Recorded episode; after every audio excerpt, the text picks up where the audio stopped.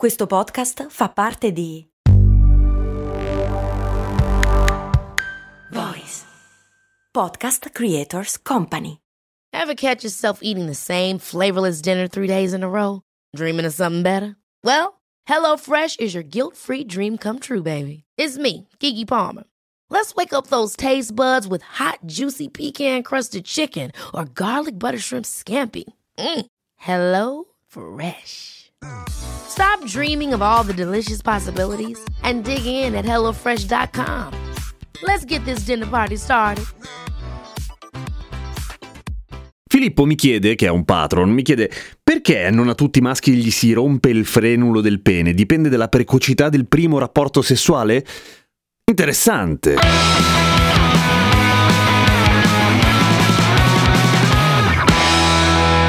Siccome è una domanda a cui si risponde relativamente in fretta, in realtà, eh, approfitto anche di parlare dell'imene, che secondo me merita un pochino più di discorso. Allora, intanto che cos'è il frenulo? Il frenulo è una cosa simile, e infatti si chiama anche lui frenulo, anche se linguale evidentemente, a quello che abbiamo sotto la lingua. Avete in mente, tirate sulla lingua, guardatevi allo specchio, c'è una sorta di uh, filo, membrana che la lega al pavimento della bocca. Ecco, c'è una cosa, una struttura simile che collega il prepuzio, la pelle del pene al glande sotto sotto se lo guardi da, da, sopra, evidentemente. Ok, ogni tanto si rompe con il primo rapporto sessuale, ogni tanto no. E giustamente Filippo chiede come mai a volte no? Perché ci sono una marea di variabili, come sempre, quando ci sono delle cose che riguardano il corpo. Nel senso che può essere sufficientemente lungo o sufficientemente elastico da non doversi mai rompere. A volte si rompe molto prima del primo rapporto sessuale, a volte si rompe anche durante la masturbazione, per intenderci. A volte bisogna tagliarlo chirurgicamente perché è troppo corto e diventa doloroso, ad esempio, durante un'erezione. E questo, beh, insomma, te ne accorgi accorgi abbastanza in fretta, evidentemente, dopo lo sviluppo, quando si cresce in tutte le dimensioni, a un certo punto ti fa male quando in realtà dovrebbe essere tutto molto bello. E quindi c'è qualcosa che non va. Però, questo per dire che la verginità maschile e la rottura o meno del frenulo sono pff, molto lascamente collegati, mettiamola così. E sapete un'altra cosa che è lascamente collegata alla verginità? Eh, in questo caso femminile? L'imene. Il mito dell'imene. L'imene da molti viene considerato e descritto e si passa di solito parola perché perché boh, non lo so, è una cosa di cui non si parla tanto. È una sorta di sigillo che chiude completamente il canale vaginale che fa un male boia la prima volta che fai l'amore, perdi un litro di sangue.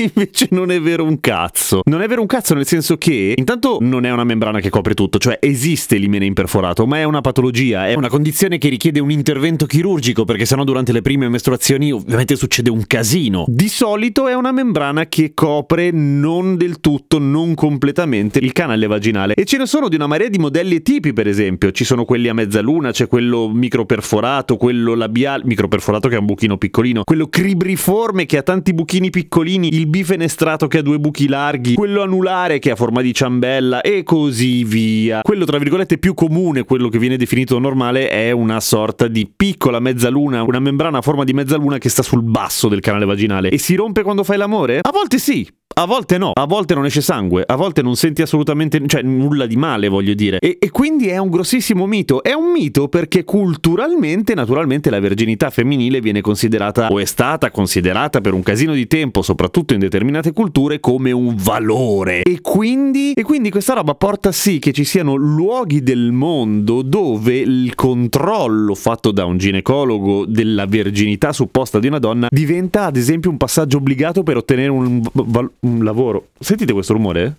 È tipo Hitchcock. È Ramon che boh, vola come un pazzo in studio.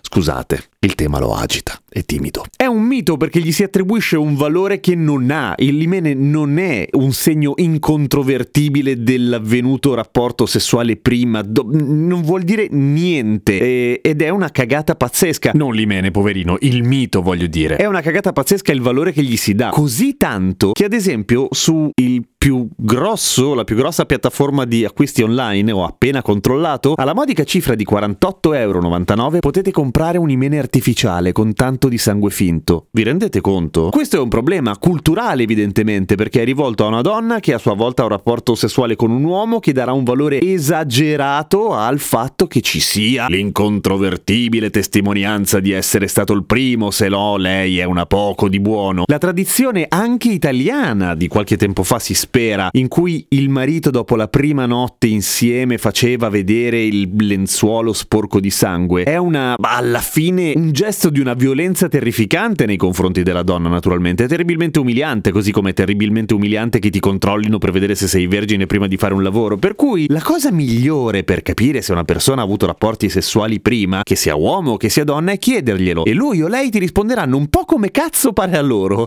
che è la cosa migliore del mondo. Però se siete giovani e avete dubbi su come poi funzionerà nel caso, è imprevedibile, potrebbe non succedere assolutamente nulla ed è normalissimo così, perché l'imene è tra l'altro una membrana elastica, per cui non è che scompare dopo il rapporto sessuale, potrebbe rimanere esattamente lì com'è. A volte l'imene non cambia forma neanche dopo il parto, per dire, perché è abbastanza elastico e largo di suo, da sempre, lo è sempre stato alla nascita, o in realtà un po' dopo, dopo lo sviluppo. Per cui conta come...